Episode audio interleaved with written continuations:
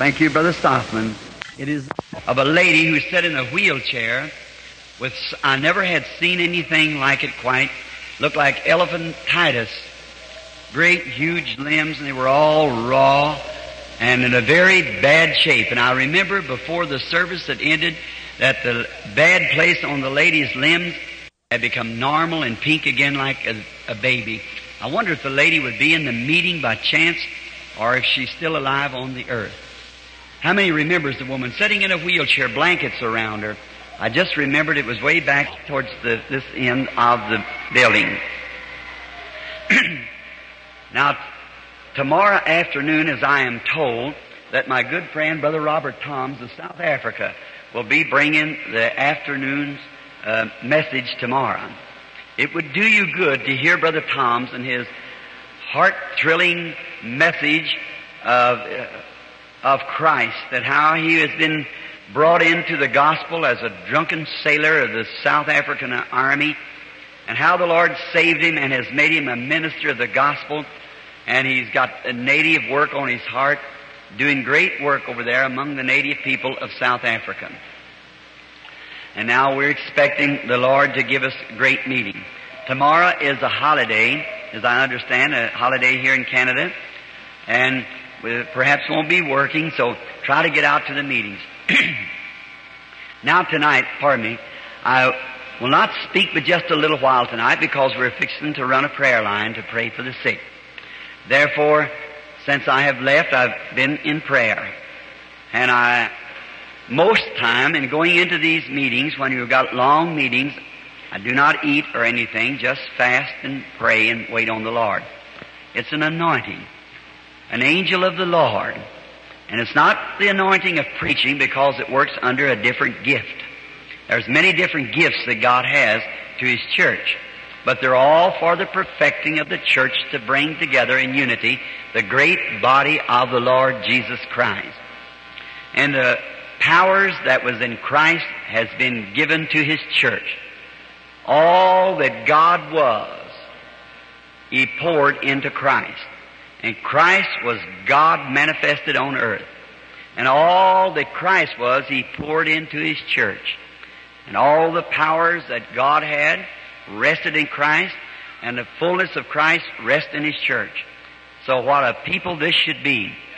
But the only thing that I've found in my travel, I found two different types of people. One of them is the fundamentalist.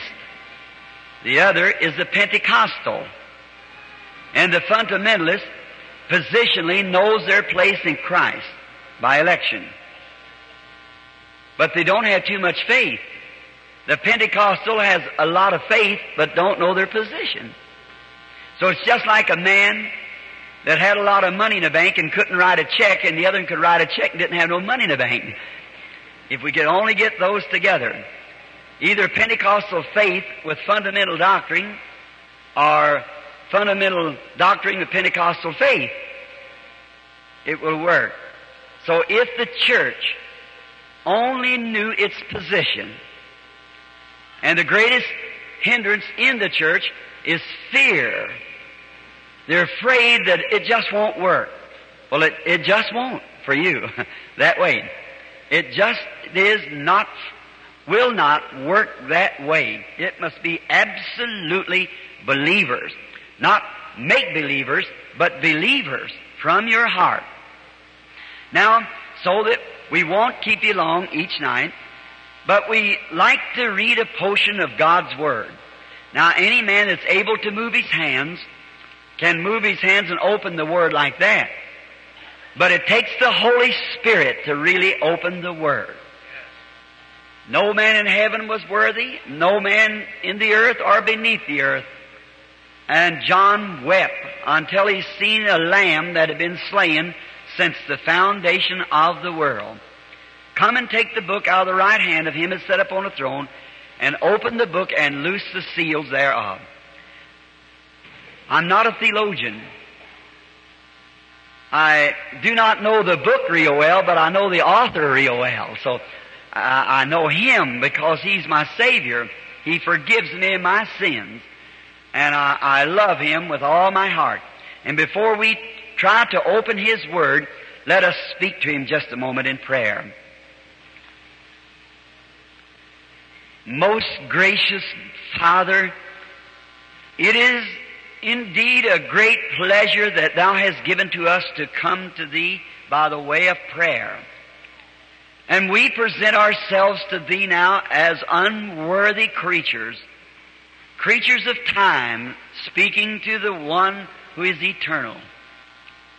But the reason that we come, we have been bid to come by the Lord Jesus thy beloved Son, who said unto us, Ask the Father anything in my name, I'll do it.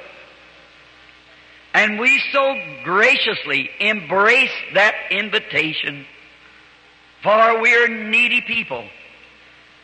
Oh, our needs are so many. And we pray, Father, that you will meet every need that we have need of tonight. Give unto us thy presence, and may the power of the Lord be present to heal the sick, as it was once quoted in the Scriptures. And we pray that you will forgive us of our sins, and you will bring home the backslider that's away from God and save the sinner. Heal the sick. Give comfort to those who are weary. And when we leave this building tonight, may we say like those who were coming from Emmaus one night, on that first beautiful Easter morning, when the flowers were blooming, two broken-hearted, disappointed disciples walked along the road towards Emmaus. Theophilus and his friend, and while in their journey there came one and talked to them. All day while talking, they did not recognize just who it was. But when the evening shadows began to fall, and he was asked to come in and abide with them, once inside the house, the doors closed, he did something just like he did before his crucifixion. It was a proof of his resurrection. No other man in the world could do it like he did. And those disciples knew that it was him, and quickly they rushed back and said, Did not our hearts burn within us as he talked to us along the way? And after these hundreds of years has passed, May we go from this building tonight with the same expression, did not our hearts burn within us as He spoke to us along the service? Grant it, Father. Thou hast promised that you would give it to us if we would ask it. So we asked it with faith believing in the name of thy beloved Son, the Lord Jesus Christ. Amen.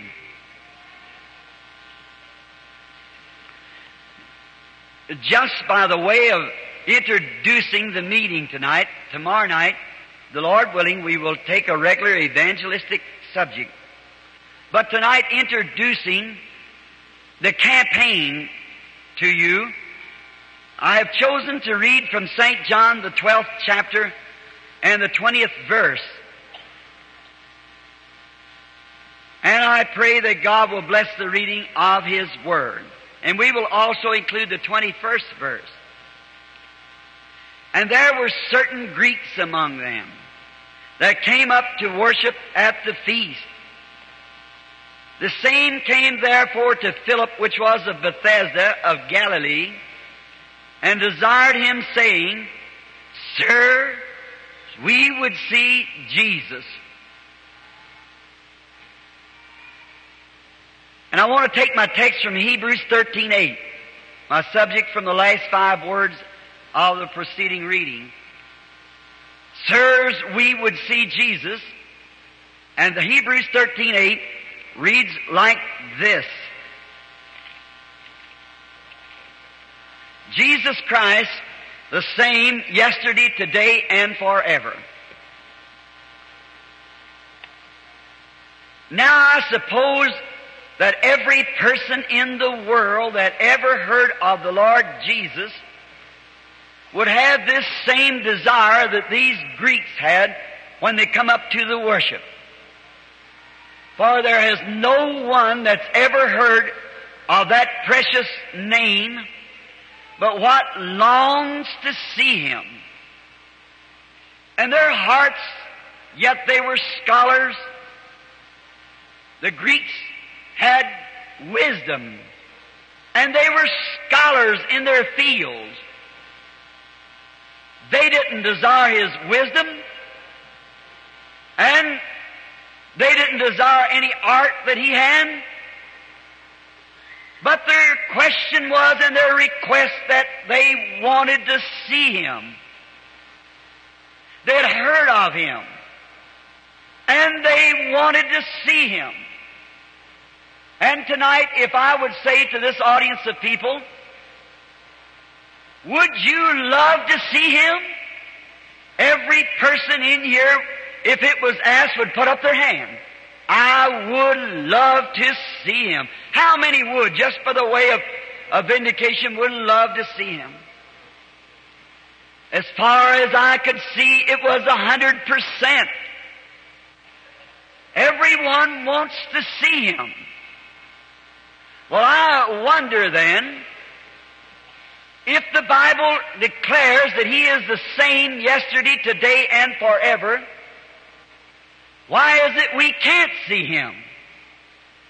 For if the scriptures being right that he has risen from the dead, and the Bible said he's the same, he's got to be the same in principle, the same in power, the same in attitude, the same in motive. He's just got to be the same Jesus. Now here's where the showdown comes. When you're talking out of, and away from the civilized world, or into the world of different religions of Mohammed and Buddha and so forth, they only can claim that they have a book, the Mohammed speaking, called the Koran. A good friend of mine some time ago, his name is Dr. Reidhead, Marsh Reidhead. Many of you know him. He's the president of the great Sudan missions, the greatest fundamental mission in the world.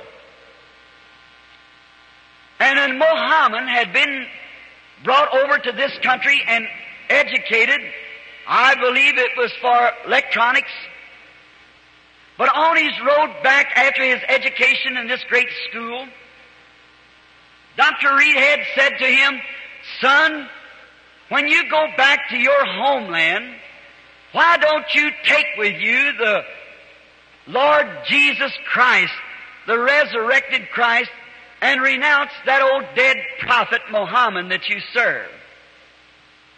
And the Mohammed scooted his feet on the ground a few times and looked up to Mr. Reidhead, and he said, Mr. Reidhead, kind sir, what could your Jesus do for me any more than what my prophet can do? Said they both wrote books. And they both promised life after death. And said, you believe your book called the Bible. I believe my book called Koran. He said, therefore, what could your Jesus do any more for me? What more could he do, rather, than what Mohammed could do? And Mr. Reidhead said, well, your Mohammed is dead and in the grave. Perhaps many men here has been to it the same as I. They have a white horse saddled and at his grave and has been there changing guards every few hours for the past 2,000 years. Expecting Mohammed to rise someday, jump on his horse and ride and conquer the world. But said Mohammed is dead and in the grave. But Jesus has raised from the dead and he lives. And the Mohammed said to Mr. Reidhead, he said, did he? I would like to see you prove it to me that he's raised from the dead. Well, he said, I know that he's raised from the dead. Said, because he's in my heart right now. and I have joy and peace and satisfaction. Therefore, he said, I know that he has raised from the dead. And the Mohammedan looked the Christian in the face and said, Now, just a moment, Mr. Reidhead. The Mohammedan religion can produce just as much psychology as Christianity can. We're just as happy, can shout just as loud, and jump just as high. Believing that Mohammed will come back and ride the world down and conquer the world as you have, believing Jesus will come back. So therefore you cannot prove any more of your resurrection than I can by my prophet. And he said, furthermore, Mr. Reidhead, he said, your Jesus promised more than our Muhammad did. Your Jesus promised that the things that he did, you would do also. Our Muhammad only promised life after death. Said we Mohammedans are waiting to see you Christians prove that. And then we'll believe it. He said, What do you mean by promising? Well, he said, It was promised that you would heal the sick, and great signs and wonders would be done. Said, We are waiting to see that done. You've had 2,000 years to prove that he raised from the dead, and only one third of the world ever heard of it. Said, We got twice as many in the Mohammedan religion as you have in Christianity, that's Catholic and all and we're growing twice as fast. That's true. Certainly is true. They're up and at it. We're set around like dumb driven cattle. I like Longfellow, that great English poet said, be not like dumb driven cattle, be a hero. That's right. So he said, Mr. Reidhead said, perhaps, sir, you're referring to Mark 16. That was the scripture I read this afternoon. He said, yes, that's one of them, but not all of them, of the promises of, of your Jesus. He said, I perceive that you have read the New Testament. He said, I've read the whole Bible of yours through many times. He said, but we under, you understand, sir, we better scholars have learned that Mark 16 from the ninth verse on is not inspired writing, that promise there. That was put in there falsely. And the Mohammed looked at the Christian and said, What kind of a book are you reading? Said, All the Koran's inspired. And if just part of your book is inspired and other parts are not inspired, how will you know which one is inspired? Mr. Reidhead said, I knew right then I had not come in contact with just an overnight boy. That man knew what he was talking about. He said, Brother Branham, I kicked my foot in the sand and changed the subject. And he said, I was called to preach the gospel at seven years old. And he said, when I got my BA, said I thought surely I'd find Jesus right there. He wasn't there. He said, when I got my DD, I thought I would find Jesus there, but he wasn't there. And he said, I perhaps got enough degrees, honorary degrees, to plaster your wall here. He said, but where is Christ in all of it? He says, has the teachers been wrong?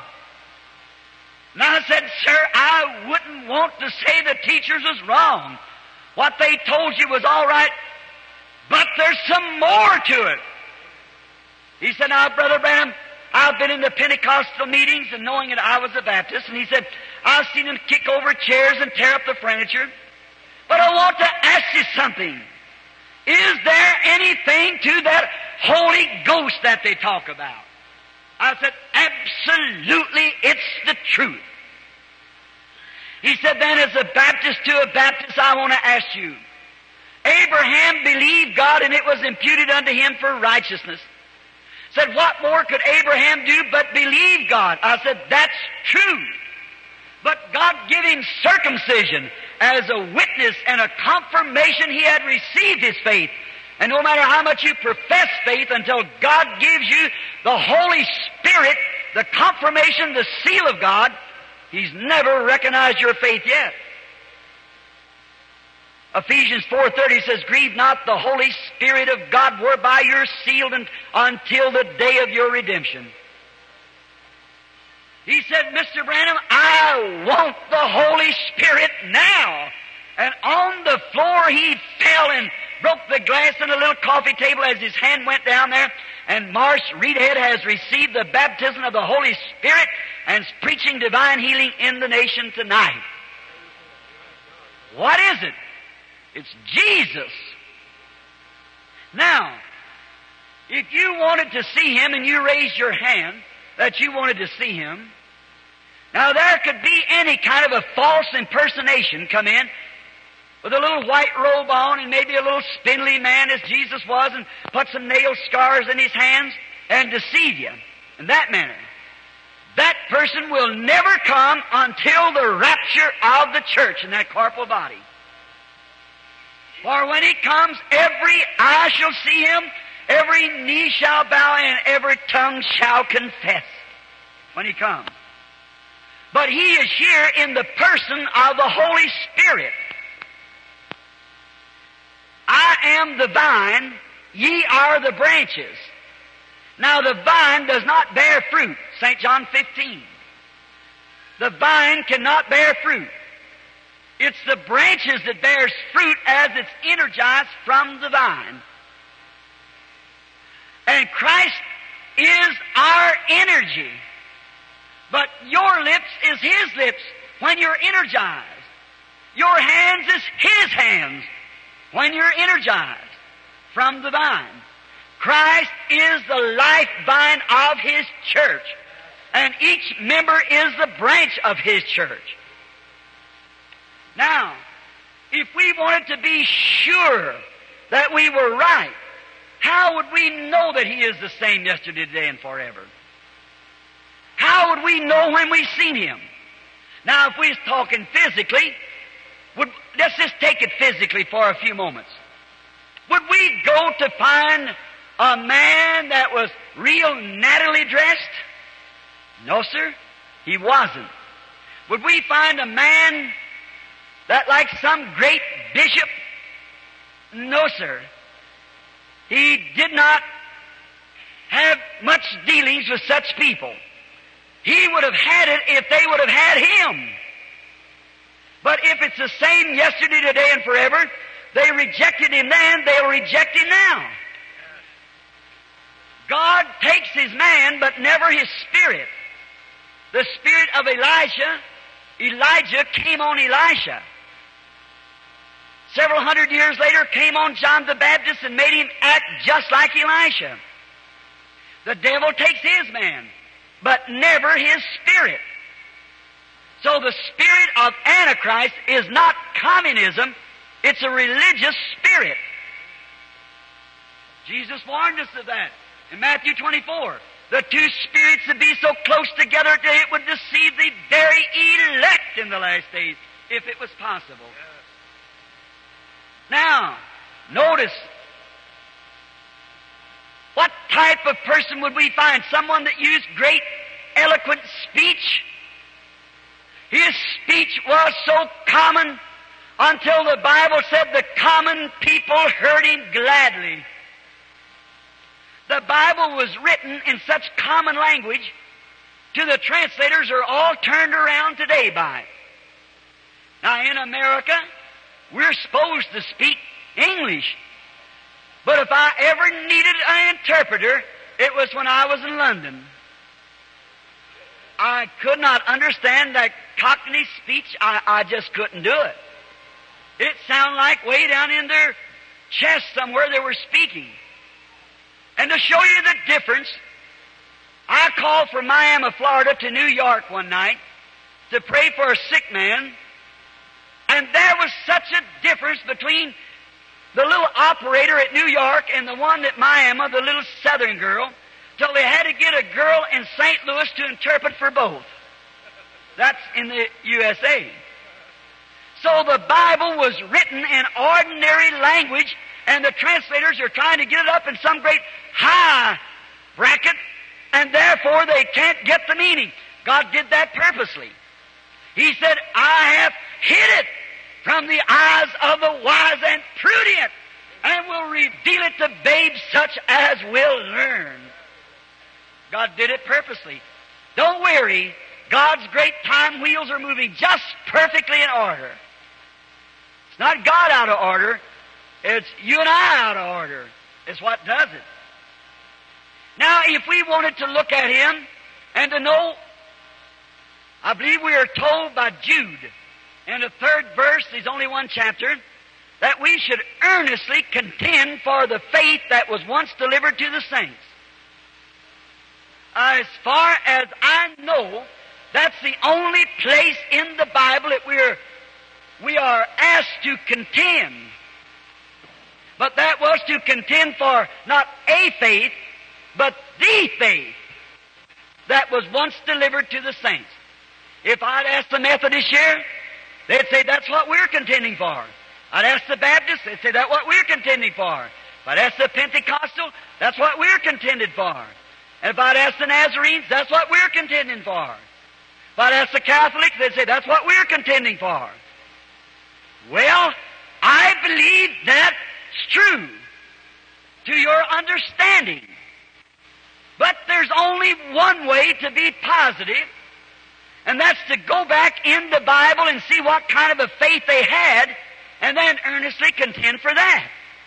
That is, laying the Baptist, the Presbyterian, the Pentecostal, and all to one side, going right back into God's Word and seeing what it says about it. Now my subject, my thought rather tonight, and the campaign thought is this, that Jesus Christ is not dead. Blessed be His name. He is alive forevermore. And the only mediator between God and man. Christ Jesus. And He lives today. He's alive. And He's omnipresent, omnipotent, omniscient. He's the infant, immortal Son of the living God. And He never changes and never will. Notice, if that cannot be proved, then it's just common theology. It's just common everyday talking. But if it is proved, then it's right and it's worth living and dying for. If it is the truth. Let us turn back in the pages of time. And let's take a precious book tonight and you just place it in your mind if you want to follow me. All right. If you do not, then read it when you go home or tomorrow in the quietness of your room. Let's go to the blessed book of St. John and take the first chapter.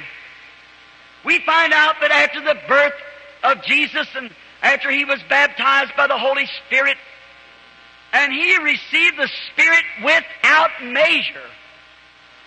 We receive the Spirit by measure. But he received it without measure. The fullness of the Godhead bodily dwelt in Christ. God was in Christ reconciling the world to himself. We are just gifts of God to his church. Therefore, the Spirit that was in Jesus was like all the water in the world. And the gifts of the Spirit from Jesus is like a spoonful of that same water. But the chemicals that's in the entire ocean is in a spoonful of water. It's the same chemical, just not as much of it. We have it by measure. He had it without measure. Now notice, when he started his earthly ministry, the first thing taking place, he began to preach the gospel to the poor. And the poor received him. And immediately he began praying for the sick. Great signs and wonders began to happen. It stirred the curiosity of the people. Now we'll take one of his first miracles. The strange thing was when Simon Peter came to him now he had never seen him in his life, but he knew who he was. And he called him by name and told him who his daddy was. Thou art Simon, the son of Jonas. But from hereafter you shall be called Peter. Strange. It startled the fishermen. And then there was a man that we're speaking of tonight by the name of Philip. And he got saved by believing on the Lord Jesus. And he was so anxious to tell everybody about it. He had a good friend by the name of Nathaniel. And so he goes around the mountain from where Jesus was preaching here at Galilee and finds Nathaniel under a tree praying. Perhaps I think they claim about 30 miles around the mountain. The journey would have been. And so the next day, while Jesus is continuing in his prayer line, now let's watch and see what he was yesterday. If we can find what he was yesterday, he's got to be the same today if he is the same. Now just don't let that pass over you. Let it settle. Just lay aside our differences now. If he is the same today that he was yesterday, then he has to do the same that he did yesterday. And after Philip's conversion, and he found Nathaniel under a tree praying, he said, Come see who we have found. Jesus of Nazareth, the son of Joseph. And you know, this Nathaniel was an Orthodox believer. I can just see him raise up and brush off his robe and said, Now could there be any good thing come out of Nazareth? See, he belonged to the high church. And he wanted to know if any good thing can come from Nazareth. And I think Philip gave him the best answer that any man could give him. Said, Come and see. Don't set off and criticize. Come see for yourself. And on the road around, as they talked, and they came up to where Jesus was the next day, and when those lovely eyes seen Philip coming up with Nathaniel, Jesus turned and looked to Nathaniel, and he said, Behold an Israelite, in whom is no guile. And it astonished the little Orthodox. And he said, Rabbi, when did you know me? Well, this is the first time we've ever met. I have never seen you in my life. Neither have you seen me. And how would you know that I was a just and honest man, a believer? Now, all men dressed just alike in them days. Wore beards and garments just alike. He could have been a Greek or something else, but he said he's an Israelite in whom is no guile. It astonished him, that miracle. And he said, How did you know me? Oh, don't let this pass you. Jesus said, Yesterday, while you were under the tree, I saw you. Thirty miles around the mountain. But I saw you when you were under the tree. That little Jew raised up and he said, Rabbi, you are the Son of God. You are the King of Israel. Jesus said, Because I told you this, you believe, you'll see greater things than this. Now, that was the Jewish expression. I mean the believing Jew. Philip expressed the thoughts of the real, true, believing Jew. But what did the church group do? They said, this man is Beelzebub, mental telepathy, fortune teller. Watch what Jesus said to them. He said, you call me Beelzebub, I'll forgive you. But when the Holy Ghost has come to do the same thing, one word against it will be never forgiven in this world or the world to come.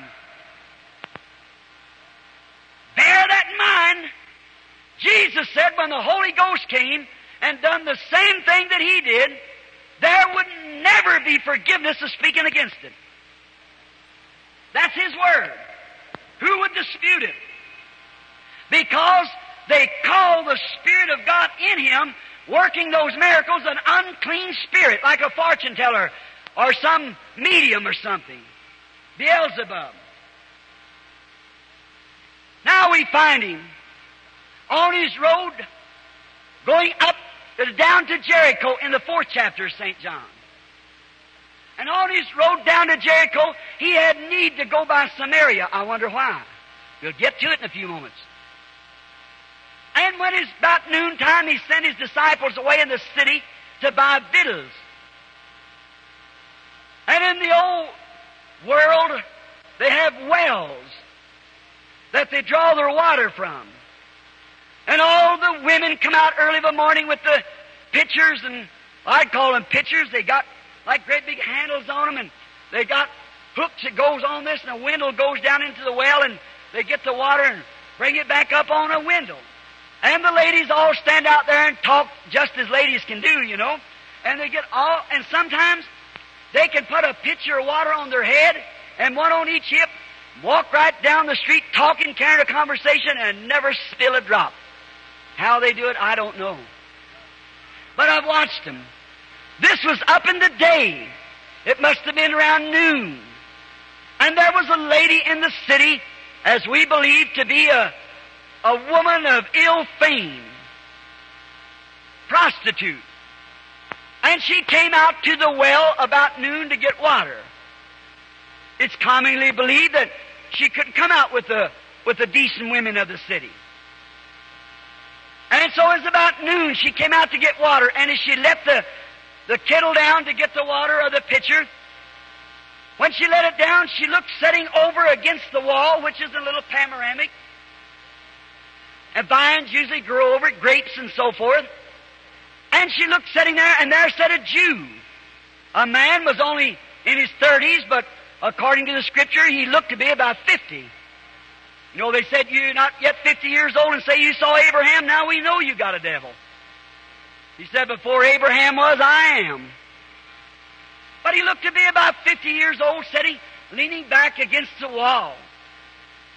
And as the woman started to put her kettle down to get the water, he said, Woman, bring me a drink. She turned quickly because there was a law of segregation. Just like in the States in the South now, between the white and colored. A law of segregation. She said, You Jews have no dealings with Samaritans. And it's not customary. It's not a custom for a Jew to have any dealings with a Samaritan. And he said, But if you knew who you were talking to, you'd ask me for a drink. Why, she said, The well's deep and you have nothing to draw with. That was Jesus yesterday. That wasn't a Jew now, this is a Samaritan.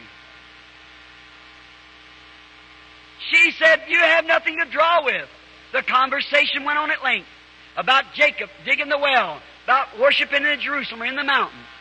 And finally, Jesus, contacting her spirit, said, Go get your husband and come here. She said, I don't have any husband. He said, That's right. You've got five, and the one you're now living with is not your husband. And she said, Sir, listen to this Samaritan now. What did the Jews say when that was performed on him? You're the Son of God. That was the sign of the Messiah. Now look what the Samaritan said. She said, Sir, we know that when the Messiah cometh, he'll do this. Tell us these things. But who are you? You must be a prophet. He said, I am He, the Messiah. And she ran into the city and told those Samaritan people, Come see a man who told me the things I've done. Isn't this the very Messiah? If that was the sign of the Messiah then, and He's the same yesterday, today, and forever, it's got to be the sign of Messiah tonight. That's what the Jews thought. That's what the Samaritans thought. What do you Gentiles think about it? You're a Western people. This is your day. That was their day. This is your day. Christ is obligated to be the same to you as he was to them. Or there's a respect of person in him. He's obligated to do it. Let's take him one more scripture. There were some people crowding him. He saw he must go visit Jairus' house and heal his little girl. And there was a woman with a blood issue. And she said within her heart, if I can only touch that man's garments, I'll be made well. And she pressed through the crowd until she touched his garment. Physically, he did not feel it. The Palestinian garment is a loose garment.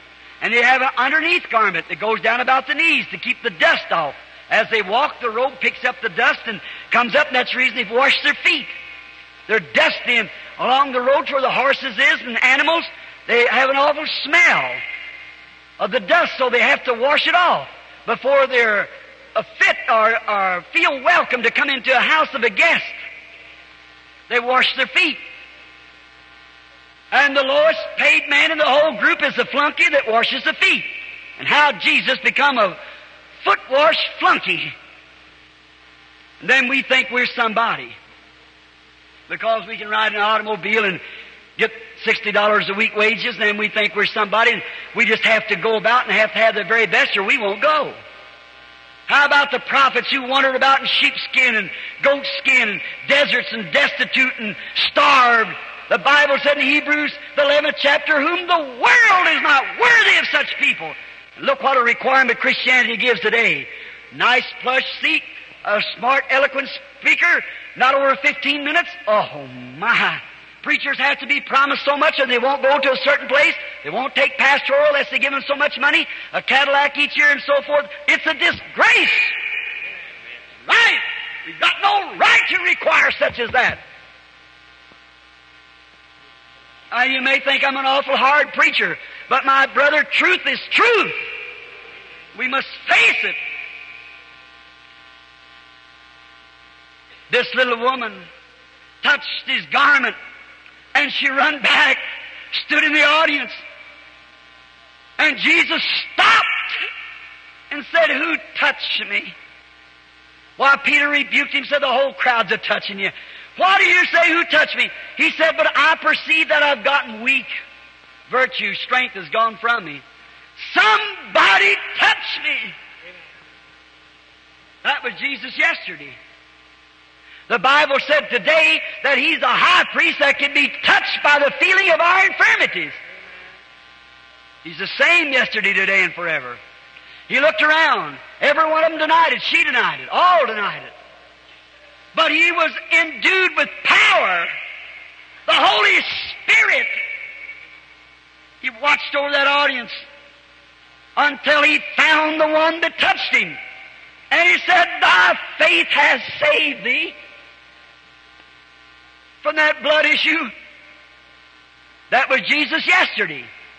If he's the same today, he has to be the same. He'll do the same. He'll act the same. And if his church has got his spirit, they'll be like Christ. If I told you I had the spirit of some outlaw in me like John Dillinger, you'd expect me to have big guns and be dangerous to be around me if his spirit was in me. If I told you I had the spirit of some famous artist, you'd expect me to be able to catch the waves of the, of the sunset and so forth and paint like that artist. If his spirit is in me. Oh, I hope this goes home. But if the Christian church has got the Spirit of Christ, they'll do the works of Christ. Christ said so. If the Spirit is in the church, what faith are you to contend for? We just Christians by profession. We might be Christians by cold formal profession. We might be Christians by radical, enthusiastic, hysterical faith. But a real Christian, the Spirit of Christ produces the Bible again, for it's His Spirit. Now, one more scripture, St. John 5. He went out into a place, Bethesda, a place where hundreds and hundreds of people, a great multitudes. If I understand right, it takes 2,000 to make one a multitude. There was in that blind, blind, lame, halt, and withered. Look what a mess that was. Historians tell us that they stabbed one another trying to get in the water first. For an angel come with the water poured out here on these five porches at these twelve spouts. The waters come out, and when the waters come back this way, an angel was standing there troubling the water. The first one stepping in with faith, testing their faith against the water, got healed of whatsoever disease they had. Thousands laid waiting. And after the healing of this woman, here come Jesus down through here with all these multitudes of people. Passed right by every one of them and went and found a man laying on a pallet. I don't know whether you Canadians know what a pallet is or not. How many know what a pallet is? Well, most of you do. I was raised on one. Just a quilt and a pillow laying at the door. That's a little pallet. And this man was laying on a little pallet, as to say. And when Jesus knew he was there, watch the scripture. Close to the eyes that close. Jesus knew he was there and knew he had been sick for 38 years. Now he wasn't crippled, neither was he lame or halt. He wasn't blind.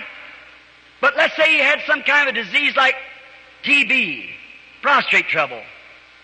It was retarded. It wasn't going to kill him. He'd had 38 years. Jesus knew all about it. And he walked over to him and said, Wilt thou be made whole? That's Jesus yesterday. Watch him. And he said, I have no one to put me in the water. Said, Take up your bed and go to your house. He never questioned. He just picked up his bed, put it on his shoulder, went on his road. St. John 5. Now let's read the 19th verse. He was being questioned by the Jews. You think he'd be questioned tonight in Edmonton if he was here?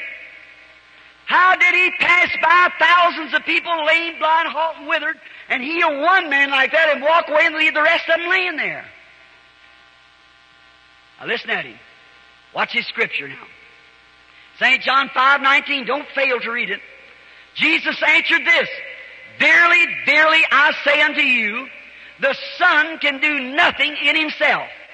But what he sees the Father doing, that doeth the Son likewise. How many ever read that in the Bible? That shows you're Bible readers. Then Jesus Christ never performed one miracle or did one thing until first God the Father showed him what to do by vision, according to his own word. Verily, verily, that's absolutely, absolutely, I say unto you, the Son can do nothing in himself. But what he sees the Father doing, that doeth the Son likewise. Now read the prophets, read the Christ, and find out if any man ever did anything by his own will or his own thoughts. He always did it according to what God showed him to do. No man can take glory, not even to the Son of Man. The glory goes to God alone. Now, that was Jesus yesterday. If he's the same, he's got to be the same today. Now notice this, and close now. We see what he did yesterday. Now let's take his words just before he died. And then rose. He said, a little while, and the world will see me no more. All that's ever read that scripture say, Amen. A little while, and the world. That's word there's cosmos, which means the world order, the people of the world. The world will see me no more. Yet ye shall see me, that's the church, for I, personal pronoun, will be with you to the end of the world. A little while, and the world won't see me no more. That's a physical being. Yet the church will see me, for I'll be with you, even in you, to the end of the world. Listen to this promise. And the things that I do shall you do also. And more than this shall you do. I know the King James gives greater, but the right translation is more. No one could do anything greater than he did. He, he raised the dead, he healed the sick, he stopped nature, he did everything. No man could do greater but they could do more of it because he would be in the church universal. More than this shall you do, for I go to my Father. He ascended on high, led captive captive, give gifts to man. Now, if Jesus is the same yesterday, today, and forever, if he doesn't act the same, do the same, in every principle, then he is not the same. If he does it, then he is the same. And if he doesn't do it, then his word's no good. If he does do it, he's the infallible God of heaven. And he deserves our love and our attention if he does do it. And to me, this is either the Word of God or it is not the Word of God. Amen. And don't you ever be guilty of being ashamed of the gospel to place your soul on any phase of that book. God's obligated to His Word. Certainly He is. But you can't do it wishy-washing around. You've got to come out and be exactly what you say you are. Now, if Jesus Christ, God's Son, will come into this audience tonight, it's going to be hard, for it's your first night. And Jesus, no matter if He stood here wearing this suit that He gave me, He could not heal you tonight. Anybody know that? It's already a past tense. He's already did it.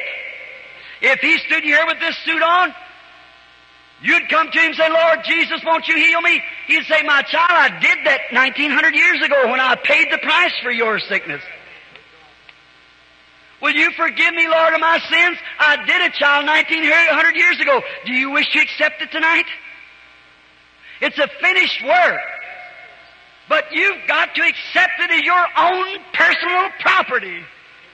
It's a love gift that God has given you. But He would still be the same in His power to manifest Himself, God working through Him, He works through His church just like He did through His Son. And if He will do that, and do the same things that He did when He walked the shores of Galilee, how many in here say, by an uplifted hand, it will increase my faith, it'll give me better hopes, I believe it will make me a more of a staunch Christian, and I'll try, by the grace of God, to live a better life. I'll try to have more faith, testify, be a better member of my church. If Jesus will appear here tonight and do that. Let's see your hands all over the audience. The Lord bless you. Now you see what a challenge it is? Does anyone want to come here and take the place? You're welcome. But it's a thing that's, it's God's Word. How the world can't see that. How you've just been intellectually blinded to the real spirit of life. Christ will keep His Word. And now, when Jesus went to a group of people one time who said, Now we heard He did this over in another city, let me see Him do it here. The Bible said many mighty works He could not do. Is that right? Because of their unbelief. No matter how great the gift of God is, it'll never manifest till there's somebody to do it, like the woman touching his garment. We will pray. And I believe that I've always found, don't say this because I'm standing here, I can just go ahead and bypass it.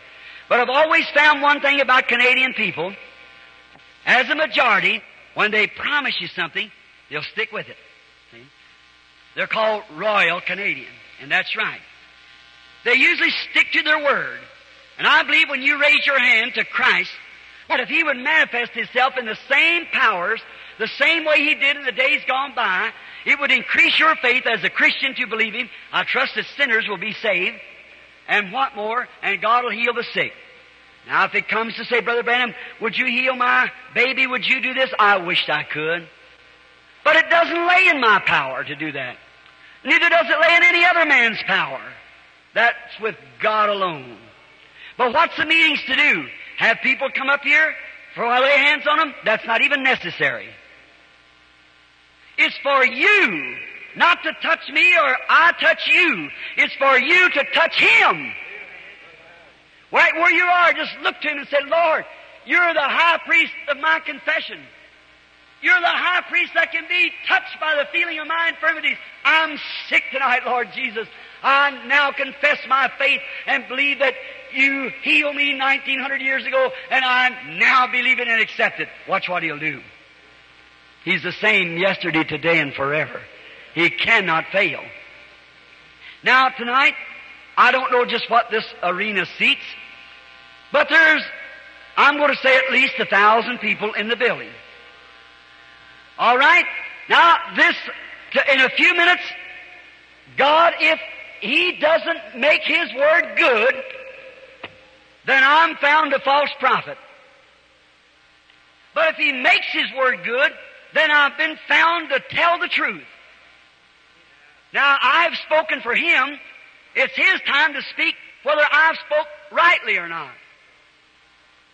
Now, you can see what a predicament we place ourselves. And we ask you to be reverent as you can be for the next few minutes. And we'll pray for the sick. And may the Lord bless you each one. Now we we give out some prayer cards. What are the prayer cards for? I'll, I'll show you. How many in here it's sick and wants God to heal them? Raise up your hands. Everybody in the building, anywhere you, no matter balconies, wherever you are, raise your hands. There's got sickness. Now who's going to be first? There you are. That's what prayer cards are for. See? It's just a little card with a number on it. You just take the number and as your call, come to the platform by your number. And then you that does not have a prayer card tonight, and you want God to heal you, raise up your hand. Does not have a prayer card, everywhere in the building, no matter where you are. See, it's just everywhere. You don't have to have a prayer card. The prayer card has nothing to do with it, just to, uh, to give you a lot and a number to stand here by. Sometimes we call from one place and another, no matter where it's at. We just call a few people up here so that the presence of God can be known in the audience. And then when the people realize that Christ is here, that He's not dead but raised from the dead, and He's the same in principle and power, thousands reach up and accept Him. That's when the healing takes place. Then it isn't Brother Branham. Neither is it any other man. It's your faith in Jesus Christ that does it. Your own prayer, your own faith. That's the only thing that'll do any good anyhow, is your prayer and your faith in God. Let us pray. Blessed Father, in a little broke up, chopped up message of this type, but trying to place before this loyal people that you are the same, that you're not dead, why you're very much alive, and has been alive since the very dawn of time. You was back in the bosoms of God before there was even a world or a light. You were still Christ. And when all the world is no more and the seas have wept themselves into deserts, you'll still be Christ forevermore. When there's no more factories, no more man, no more churches, no more organizations, no more nothing. You're left on this earth, you'll still be Christ. And through the aeons of time to come, you'll still be Christ.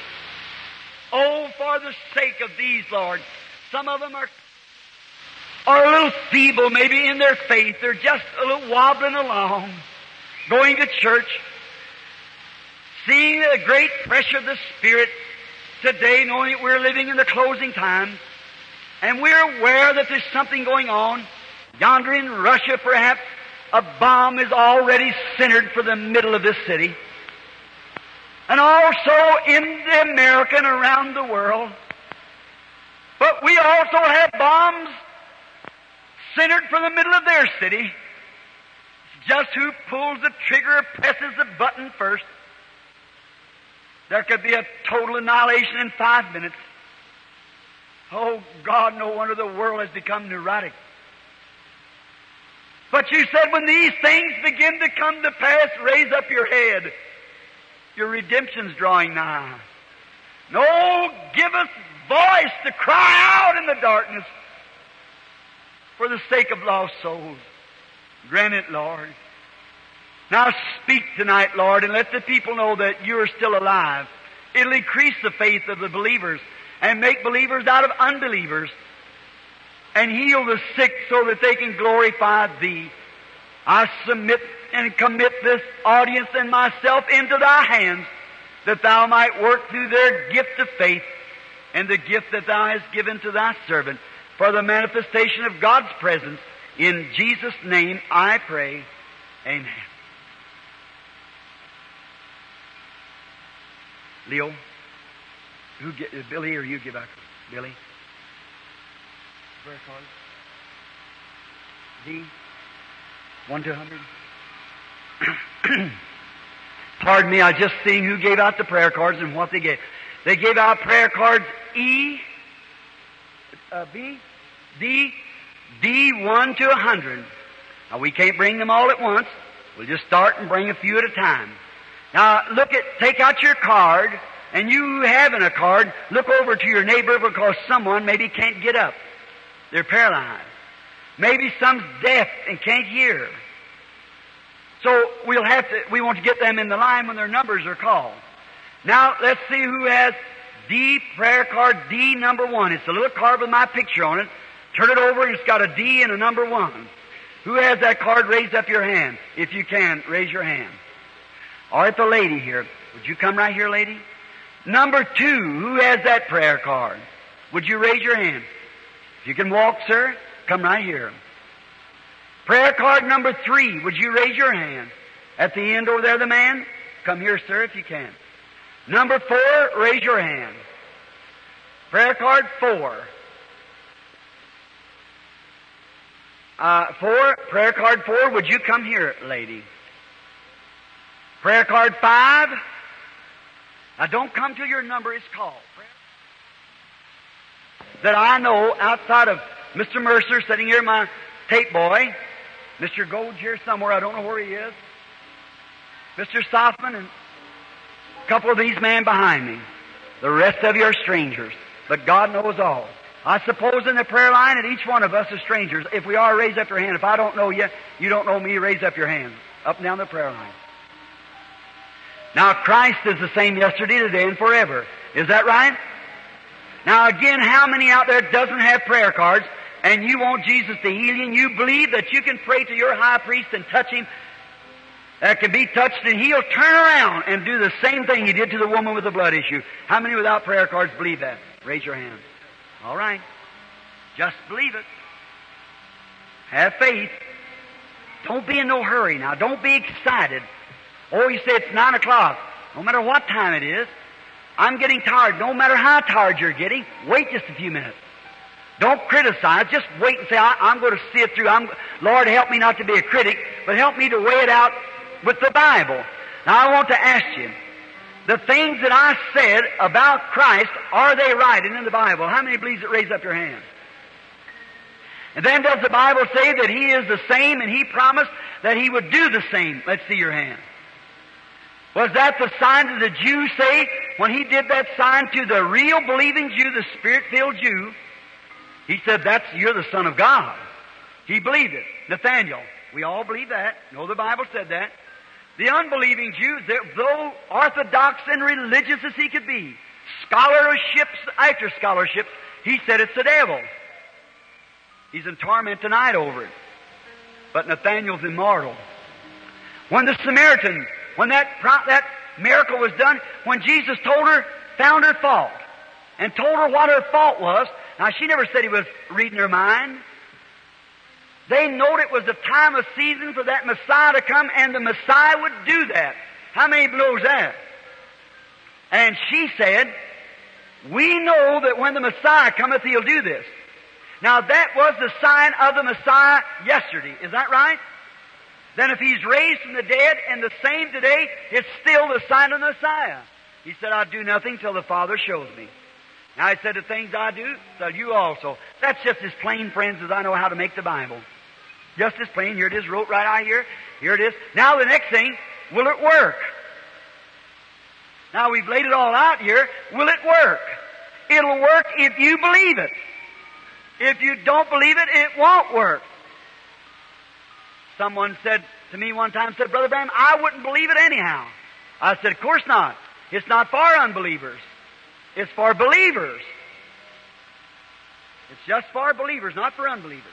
Now be real reverent, and I'm asking God in Christ's name and take every spirit in here under the control of the Holy Spirit that He might manifest Jesus Christ, God's Son, to this audience to let you know tonight that your faith in Him is not in vain. All right, bring the. Now, Reverend, now you can realize where I'm standing. Now I'm going to be found telling the truth or telling a lie. But the reason I don't have any fear, Christ promised it. And I believe with all that is within me that Jesus Christ is in this building right here now. The scientific world knows it. They got the picture of it back there. You can see it tomorrow when they have it. It's in Washington, D.C., the only supernatural being was ever photographed. In Germany, it swept Germany like one big blaze. They take three pictures of it coming and going. 50,000 received Christ. Five nights meeting. The thing is, one thing is say something, the next thing is do something. Now, man, as far as a man can do, is just preach this word. That's all over. Now it's God's time to talk. And this lady standing here by me, as far as I know, I have never seen the woman in all my life. She's a, a stranger to me. But God does know her. God knows all about her. I don't. He does. If we are strangers to each other, would you just raise up your hand? All right. Now you understand with our right hands up, not swearing because we don't believe in it, but the Bible's laying here and this is the pulpit. We've never met before in our lives. Now, here's a beautiful picture of just now. You may put your hand down now. Here's a beautiful picture of the Bible, of St. John, the fourth chapter. Jesus, a man, met a woman at a well. Here is his church tonight. A man meets a woman, total strangers to each other. A perfect picture. Now, lady, I don't have one idea who you are, where you come from, what you're here for, or nothing about it. You're aware of that, that I do not. But if you're here for finances, domestic troubles, sickness, whatever it is, Christ will give it to you if you'll believe Him. And now I perceive that you are a Christian because the feeling of your spirit, you are a Christian.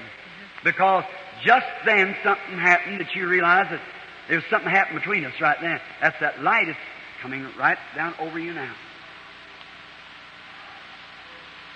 Now, if Christ will reveal to me what that lady is here for, how many will receive Him as being the resurrected Son of God? I just want to see the audience of you all over everywhere. Your hand, God sees you, I might not. Just speaking to her like our Lord did to the woman. What's it doing? Finding her spirit. She's a Christian. And the woman is suffering. I see her very upset. She's real nervous. And she's, I see her going in and coming out of somewhere. Keep going in and coming out. It's operations. You've had several operations. Let's see, one, two, three, four, five, six, seven operations you've had. Yes. That's right. That's Yes, thus right. saith the Lord.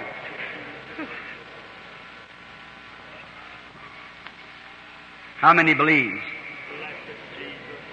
Now, what more you talk to the woman, more would be said. But I'm trying to hold for the prayer line here.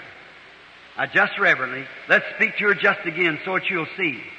Now, what was said, I don't know. I have no idea. It's another world. But my tape here has it. Now, whatever he told you just a few moments ago, you heard a voice speaking, but it wasn't mine. It might have been my voice, but it wasn't me speaking it. It was him speaking. It's declared to the church that he's the same yesterday, today, and forever. Now, was that true?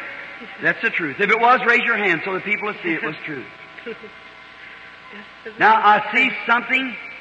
Again, it's some kind of a, it's surgery. Something you'd had surgery. But now I see there's some sort of a blood. It's diabetes. Yes. And I see you trying to get out of a bed or walk across the floor. It is holding to something. You got arthritis also. That's thus saith the Lord. Six years diabetes. Do you believe now? Now what could I do for the poor woman? Nothing but pray for her. I want you out there to bow your heads with me. This woman is somebody's, somebody's daughter, Christ's child. Let us all pray your prayers to her. What if it was you? Let's all pray together as a united church. Jesus of Nazareth, as your great Holy Spirit so present now that it can be felt. I lay hands upon this, my sister, in the name of the Lord Jesus. And along with this great ransom church of yours, and we pray a prayer of faith, the best of our knowledge, that thou wilt make our sister to be well of whatsoever is wrong with her. This we ask thee to do in Jesus' name, thy Son. Amen. Now, sister, the Bible said, These signs shall follow them that believe. If they lay hands on the sick, they shall recover.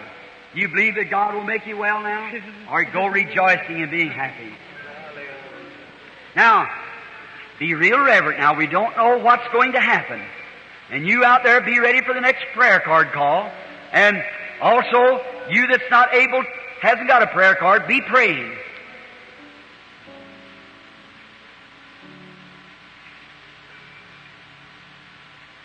We are strangers to each other, I suppose, my brother. Our first time ever meeting, face to face like this to talk, as far as I know. Yes, you here in Edmonton when you were. Oh, you were at the meeting at Edmonton when I was here before. Oh, well, of course, I wouldn't know. there- I never know that. See, the thousands of people at a meeting. You're here for some cause. I don't know. You might be a critic. You might be a Christian. You might be, I don't know. We're just two men that's met here. Probably born miles apart, years apart, and this is our first time to be this close to one another to meet each other. But you're aware that you're in the presence of something besides a man, your brother. If that's right, raise your hand. Just now it comes settling over you. The man is suffering with something wrong in his stomach. He has a stomach trouble. And it's diagnosed as a tumor. Uh, they, uh, he says a fatty tumor in the stomach. That's thus saith the Lord. That is true. Now, if I never seen you in my life, there's something here that knows you. Not only that, but you've got something on your heart that you're praying for. That's a woman, your wife. She's here. If God will reveal to me what's wrong with your wife out there, will you believe me to be God's prophet and believe that Jesus Christ and what I preached about Him is the truth? Your wife has a gallbladder trouble, and she also has cancer of the stomach. And when you're not from this city, you come from the southeast, about 200 miles away from here. You come here to this city for prayer. That's thus saith the Lord. All right, go lay your hands on her and get well. In the name of the Lord Jesus Christ. Amen.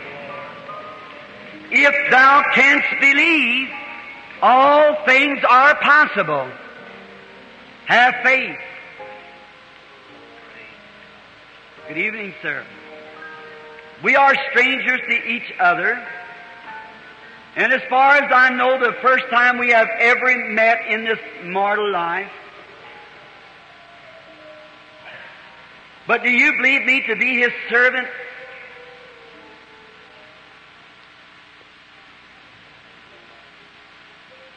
All right, lady, with that blue dress sitting there, you've been suffering with heart trouble. Little black hat looking at me right here, you've been praying, you got a heart trouble, you was just healed then. That's thus saith the Lord. You believe it with all your heart? Stand up on your feet. The woman I'm talking to there. You was praying, you've had a heart trouble fluttering around your heart and so forth. Isn't that right? Mostly when you lay down because it's a nervous condition it. It's finished now. Your faith made you whole. Amen. What did you touch? You never touched me. You're 30 feet away from me. But you touched the high priest that can be touched by the feeling of your infirmities.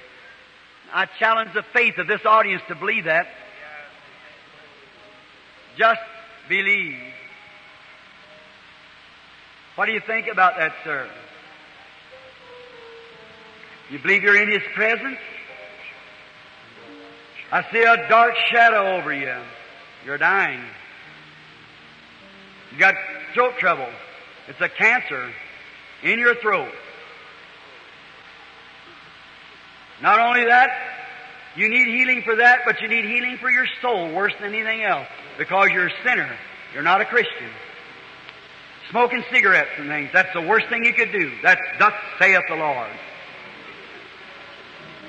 See, he who knew the woman's sin knows yours. Will you accept him as your personal Savior now? Raise your hand to him as you accept him as your personal Savior. May your sins be forgiven you, my brother. And oh, Satan, you have defied the doctor. You've hid from him, but you can't hide from God. We adjure thee as the church of the living God to come out of this man that he can be made well. In Jesus' name, we defy the enemy of his life because now he's become a beloved brother. Amen. As certain as I stand on the platform, you'll live. Go now and be baptized, calling on the name of the Lord, and your sins are under the blood. God bless you. Let us say praise the Lord for the whole audience that we love our blessed Savior. Blessed be His most holy name. Thou art alive, and you're the Alpha and Omega, the beginning and the end. You are He that was dead and is alive forevermore, proving your great august beings in the presence of your saints, enjoying the praises of their lips as they offer to Thee the adoration of their hearts. And we most humbly thank Thee, our blessed Savior, for your presence. May this audience look and live and know that their faith in Thee is not in vain, but your words have been confirmed by your presence. In Jesus' name we offer Thee this praise. Amen.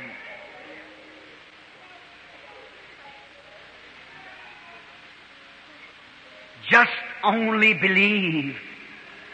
Now, Jesus has risen from the dead. How many of you here in the tabernacle tonight or the stadium that was here in the old meeting when this was not operating? But when I told you that the angel that met me said that I would even know the secret of their heart, that it would come to pass someday if I kept humble before God, them things would be done. How many remembers me prophesying and saying that? Raise your hands. That's ten years ago. Now the Bible said if there's one among you spiritual or prophet, if I, if he speaks and what he says comes to pass, hear him for him with it. Now I'm telling you to hear him. He is the one, Jesus Christ. I'm only telling the truth about him and he's vindicating it's the truth. Now we are strange to each other, my sister. I don't know you, I've never seen you, but Jesus knows you. And if He will reveal to me what you're here for, will you accept Him as your healer? I see something, you're in a room uh, looking at your limb. It's varicose veins. You have varicose veins. And I see you looking at a growth. And that growth is hid from my sight. But it, no, it's on your left arm. And you're trusting God to remove it for you. That's thus saith the Lord. Will you believe? We shall pray. Let us bow our heads everywhere. Come, sister. Blessed Lord, we bring to Thee this woman in Jesus' name and ask that you, you will heal her, O our Savior and Healer. Grant it, Lord. We bless her, this great church, as our sister. We ask for her healing in Christ's name. Amen. Go rejoicing, being happy, believing with all your heart.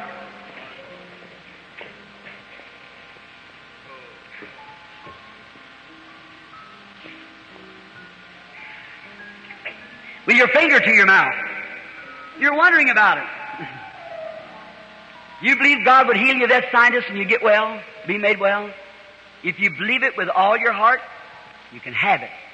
Amen. Hallelujah. What do you think? With all your heart? I do not know you. Christ does know you. But you are you are suffering or have been suffering. You've had a back trouble and a lady's trouble. And you've had an operation. That's true. But that's not really what you're standing here for. Because I see your spirit doesn't seem, it seems you know that's true. There's something else that's on your heart. If that's right, raise your hand. If God will reveal it, he, Daniel said, let it be known to thee, O king, that the God of heaven can reveal the secrets of the heart. How many knows the Bible says that? If God will reveal the secret, it's on this woman's heart. How many will say that'll set it forever for me? The woman I do not know. You don't know me. We're strangers to each other. But now God of heaven, who was in Daniel's day, let it be known that thou art God tonight. I pray in Jesus' name. I see a great size, some kind of a building appearing before me, and there's a man laying in the bed, paralyzed. It's your husband, paralyzed on the left side. Your husband. You are believing for him. Take that handkerchief that you wipe the tears from your eyes with and put it on him. And don't doubt. Oh, Jesus of Nazareth, make these things a reality to the people that they might know that thou art the risen Christ. We ask in Jesus' name. Amen. All right. Mother, do you believe me to be His servant? If God will reveal to me what your trouble, will you receive Him as your healer? Then you could get over the asthma if you just believe it. Now, do you believe that you will? All right. You cough a lot, especially laying down. Oh God of heaven, be merciful to this woman and give unto her, Lord, the healing of her body. In Jesus' name I pray. Amen. All right. Come now. You want to eat your supper? Get that old ulcer away? I see you back away from the table. That's the reason I knew that you had ulcer. You're a nervous type of person. You're a deep thinker, always crossing bridges before you get to them, taking other people's things to your heart and your big plans that never happen. That's what makes you have the, uh, the condition. It's a peptic condition, from a spasm in the stomach, right at the duodenum. See, it makes you belch your food up and get sour in your mouth and so forth like that. Now, if you believe with all your heart, go home and be well. Get well. Believe God. In Jesus' name, I lay my hands upon this, my brother, and ask for his healing. Amen. Now go believing. Don't doubt.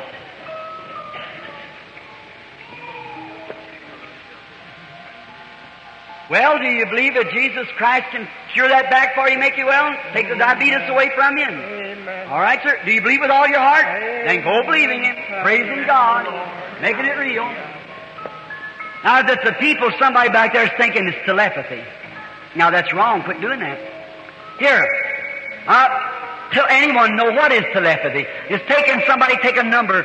I'm asking this woman here not to even think about what's wrong with her, but just lay your hand on mine, lady. If God will reveal to me looking this way what's your trouble, will you accept Jesus as your provider for what you have need of? If you will, take your hand off my arm and raise it up towards Him. Now put it back on my arm again. Just an order of contact. All right? You have a stomach trouble that bothers you. That's right. Raise up your hand. Now go home and eat. You're well. Jesus Christ heals you. Uh-huh. Jesus Christ the same yesterday, today, and forever. I want to tell you something. When I was looking this way, I saw you too. You had the same thing the woman had, stomach trouble. And when I said stomach trouble, a funny feeling struck you, didn't it? That's when you were healed. Go off the platform say thanks be to God. This lady's nervous. She has a lady's trouble and also a stomach trouble. That's exactly right. You believe Christ will make you well, lady? Then in Jesus Christ's name receive your healing. Amen. Have faith.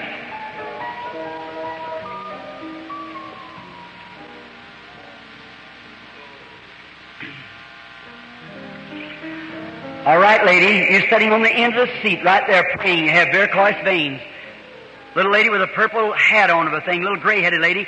You had your face up like that. You're saying, Jesus, let this be my night for healing. Praying to God to make you well. That's right. Raise up your hand. The lady there. All right. Go home and receive your healing. Christ makes you well. Amen. Have faith in God. Just believe Him with all your heart. What if I told you Jesus heals you standing here? Would you believe me? Yes, All right, then go and be made well in Jesus Christ's name. Have faith. Christ lives. Do you believe that?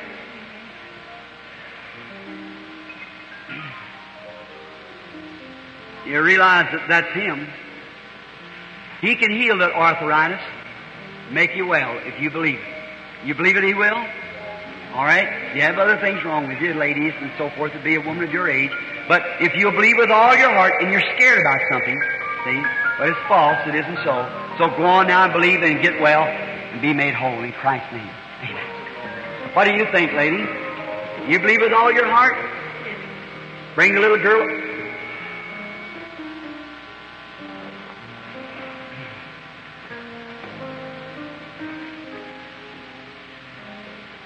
Yes, sister, it was you. Little lady sitting there looking this way, kind of put her arm over her, touched her friend then. You have trouble with bowel trouble. That's right. And an arthritis condition. You believe with all your heart. The little lady next to you there also suffers with a heart trouble. No, she's got trouble with her eyes. She has bad eyes. That's right. You believe with all your heart that God will heal you? That's what you're praying for. The second row, the people there. Yes. Kind of surprised you, didn't you? That's right. But you're healed. God bless you. Lay your hands on your little friend there. She didn't get it. She's had bad eyes all her life. Lord Jesus, I pray for the woman that you'll heal her and make her well in Jesus' name. Do you believe now, little lady? With all your heart? You believe it? What about the lady sitting next to her there looking around enjoying it? What do you think about it, lady? You believe me to be God's prophet? You believe God could reveal to me here what's wrong with you? Would you accept it with all your heart? All right, then if you would, you got high blood pressure for one thing. So you had a thing wrapped around your arm when they pumped it up, the doctor did, and told you you had a high blood pressure. And also I seen testing your heart. You got heart trouble. That's right, raise up your hand. All right. You touched something, didn't you? If you believe, you can be made well. And if you put your hand on the lady sitting next to you, she also's got heart trouble. She's got a swelling in her body, which has caused some kidney trouble. If that's right, lady, raise up your hand. All right? Now you can go be made well if you believe. How many audience can believe these things to be of God? What do you think, lady? You believe with all your heart?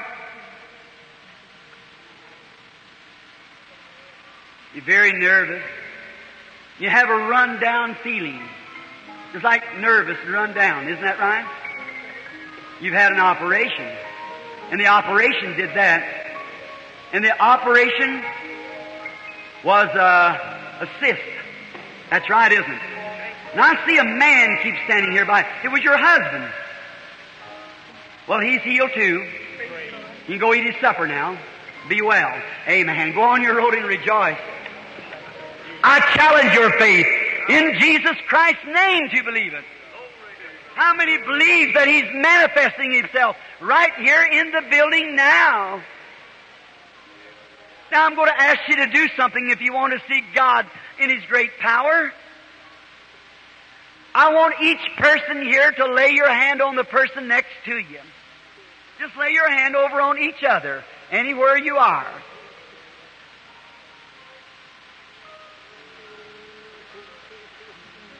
Just be merciful to the next person.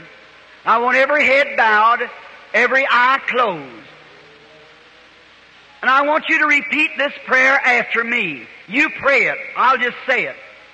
Oh God, creator of heavens and earth, author of everlasting life, giver of every good gift, send thy blessings upon me as I, your penitent child, wait.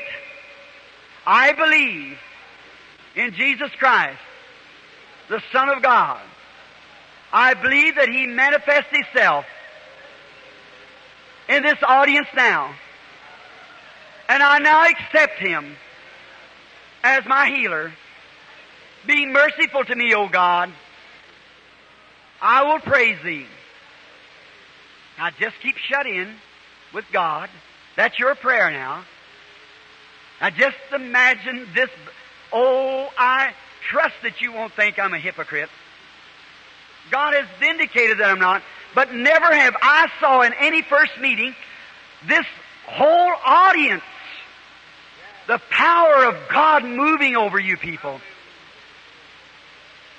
Now I am not a hypocrite. God has revealed that to you tonight that I am not. The Lord Jesus Christ in the very vision that I'm looking at now over this audience is here to make you well. There's only one thing to keep you from being well. That's unbelief. Cast it away. I'm going to ask God to move away every fear and every doubt.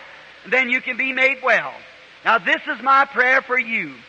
Oh God, I pray thee in Jesus' name, look down upon this penitent group of people as thy servant is tired.